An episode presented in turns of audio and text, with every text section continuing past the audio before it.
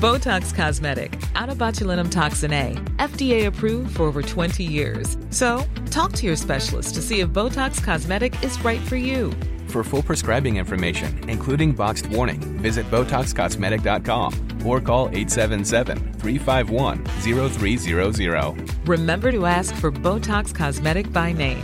To see for yourself and learn more, visit BotoxCosmetic.com. That's BotoxCosmetic.com.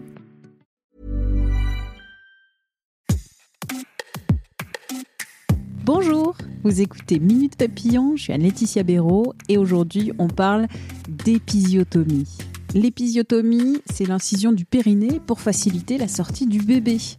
Elle a longtemps été estimée nécessaire lors d'un premier accouchement.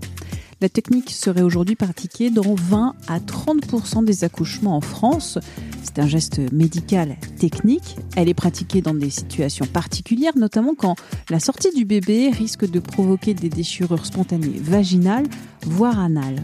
Dans cet épisode, écoutez Bruno Deval, professeur de gynécologie obstétrique, à propos de l'épisiotomie, de ses avantages, de ses inconvénients, ainsi que de l'intérêt ou non de la césarienne. Bruno Deval est l'auteur notamment de Le périnée féminin aux éditions du Rocher.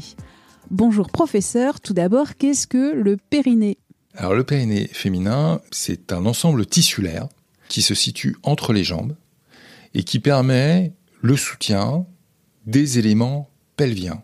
Et le pelvis, c'est la vessie en avant, l'utérus au milieu et le rectum en arrière. La vessie, c'est l'organe qui permet de faire pipi, mais c'est l'élément de continence également, par le conduit qui va de la à l'extérieur, c'est-à-dire l'urètre. L'utérus, c'est l'élément qui permet d'être enceinte, mais parfois qui tombe, ou parfois qui est malade, parce qu'il saigne, parce qu'il fait mal. Il y a aussi le vagin, avec le tiers inférieur, le tiers moyen et le tiers supérieur. Tout ça est maintenu par le périnée antérieur. Et puis sur le périnée postérieur, vous avez le canal anal avec son sphincter externe et son sphincter interne et le rectum. Tout ça, c'est le périnée. Le périnée, ça maintient, c'est le plancher de la maison. C'est assez imagé. C'est le plancher de la maison. Le périnée superficiel, c'est les organes génitaux. C'est-à-dire, c'est les grandes lèvres, les petites lèvres, le clitoris, l'urètre et le tiers inférieur du vagin dans votre livre, vous avez un chapitre, un sous-chapitre. L'épisiotomie est-elle forcément nécessaire? L'épisiotomie, c'est le fait de couper le périnée superficiel pour élargir la surface d'expulsion du bébé lors de l'accouchement.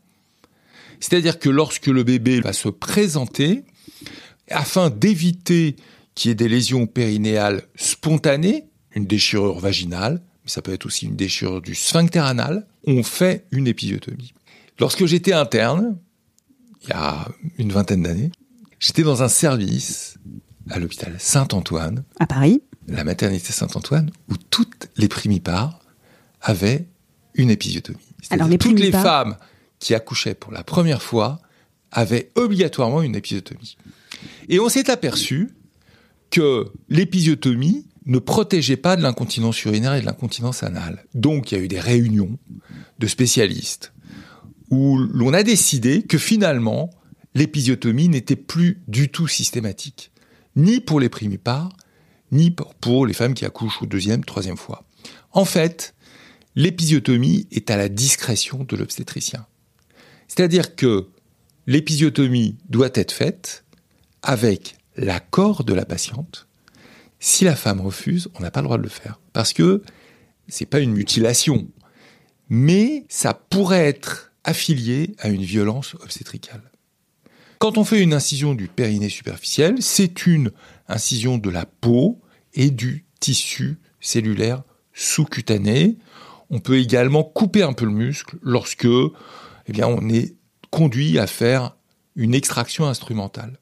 On va inciser dans les tissus. On va inciser dans les tissus et on s'est aperçu que plus la femme préparait son périnée par des massages à partir de la 32e semaine, moins les femmes avaient d'épisiotomie et moins les femmes avaient de déchirure périnéale. Le problème de l'épisiotomie, c'est qu'elle ne prévient pas l'incontinence urinaire du postpartum, elle ne prévient pas l'incontinence anale du postpartum, et surtout elle fait mal. Elle peut se compliquer, soit de disunion, soit d'hématome, soit d'infection. Et les femmes, parfois, se plaignent après d'avoir des brides au niveau du vagin et des rapports sexuels qui sont altérés. Du simple fait d'avoir eu une épisiotomie. Et puis, parfois, l'épisiotomie se passe bien et les suites opératoires sont bonnes. Il faut savoir qu'une épisiotomie est faite en règle générale par un médecin et réparée par un médecin, pas par une sage-femme. Le point du mari, c'est une légende urbaine ou pas? Le point du mari. Oui, vous avez jamais entendu parler de ça Ah si, c'est pas possible. C'est De resserrer plus, Ah de oui resserrer Ah oui, plus oui, oui, oui, oui, oui. strictement, Ah oui, le de point du mari. Il faut, quand on fait une épisiotomie, restituer l'anatomie de la- du périnée. Donc, le point du mari, non. Non, lorsqu'on fait une, une épisiographie, c'est-à-dire quand on euh, fait la réfection euh, du périnée superficiel et du périnée profond pour une patiente qui vient d'accoucher, très sincèrement, je pense que c'est une légende urbaine que de dire que l'on resserre le périnée. On refait un périnée profond, on refait un périnée superficiel. C'est un geste délicat. Pourquoi? Parce que il faut reconstituer une anatomie qui a été délabrée et parce que c'est un, un geste qui parfois, lorsqu'il existe une complication de l'épisiotomie, peut se faire au bloc opératoire. Donc ça doit être fait par un médecin entraîné à faire de la chirurgie. Par peur de l'épisiotomie ou pour de nombreuses autres raisons, des femmes préfèrent demander une césarienne. Ça s'appelle la césarienne de convenance. Les chiffres évoluent Le taux de césarienne, il est euh, supérieur à 30% aujourd'hui. aujourd'hui. Après, ça dépend. Ça dépend des maternités. Là encore, quand j'étais interne il y a très peu de temps, il y avait des maternités où le taux de césarienne était inférieur à 5%. Et puis il y avait des maternités où le taux de césarienne était supérieur à 30%. Maintenant, effectivement, pour protéger les périnées des patientes, certaines disent, moi je préfère avoir une césarienne. Pourquoi pas? Mais mais au bout de trois césariennes, le taux d'incontinence est identique au taux d'incontinence après accouchement de voix basse. À mon sens, tout ça doit être discuté avec l'obstétricien. Il doit avoir un lien de confiance. Donc, si l'obstétricien dit, écoutez madame, il vaut mieux vous accoucher par les voies naturelles, faites-lui confiance. Il y a un domaine qui est discuté. C'est le domaine où il y a eu un accident périnéal antérieurement, et les patientes disent est-ce que je peux encore accoucher par les voies naturelles? L'accident périnéal, c'est la déchirure, c'est la déchirure avec lésion sphinctérienne, anale, avec une incontinence anale. 10% de la population a une incontinence anale. Donc, lorsqu'une patiente a eu une lésion périnéale avec un sphincter, eh ben sachez, certains médecins sont pour l'accouchement en voie basse, certains médecins sont contre l'accouchement en voie basse. À mon sens, lorsque un périnée a été endommagé, il faut le laisser tranquille. Il faut demander une césarienne. Et il faut accéder à la césarienne, c'est-à-dire l'accouchement en voie haute. la césarienne, rappelons-le, c'est une opération, donc il y a toujours Oui. des risques dans une Oui, opération. bien sûr, bien sûr, bien sûr. Il faut aller euh, voir euh, des médecins, obstétriciens, euh, ayant une bonne formation. Euh, voilà, faut se renseigner. Tout se sait maintenant, non? Tout se sait et tout s'explique. C'est le nom du podcast. Merci d'avoir écouté cet épisode de Minute Papillon, un podcast d'Anne-Laetitia Béraud pour 20 minutes. S'il vous a plu, n'hésitez pas à en parler autour de vous, à le poster aussi sur les réseaux sociaux et à nous envoyer des commentaires. À très vite et d'ici là, bonne écoute des podcasts de 20 minutes comme Zone Mixte.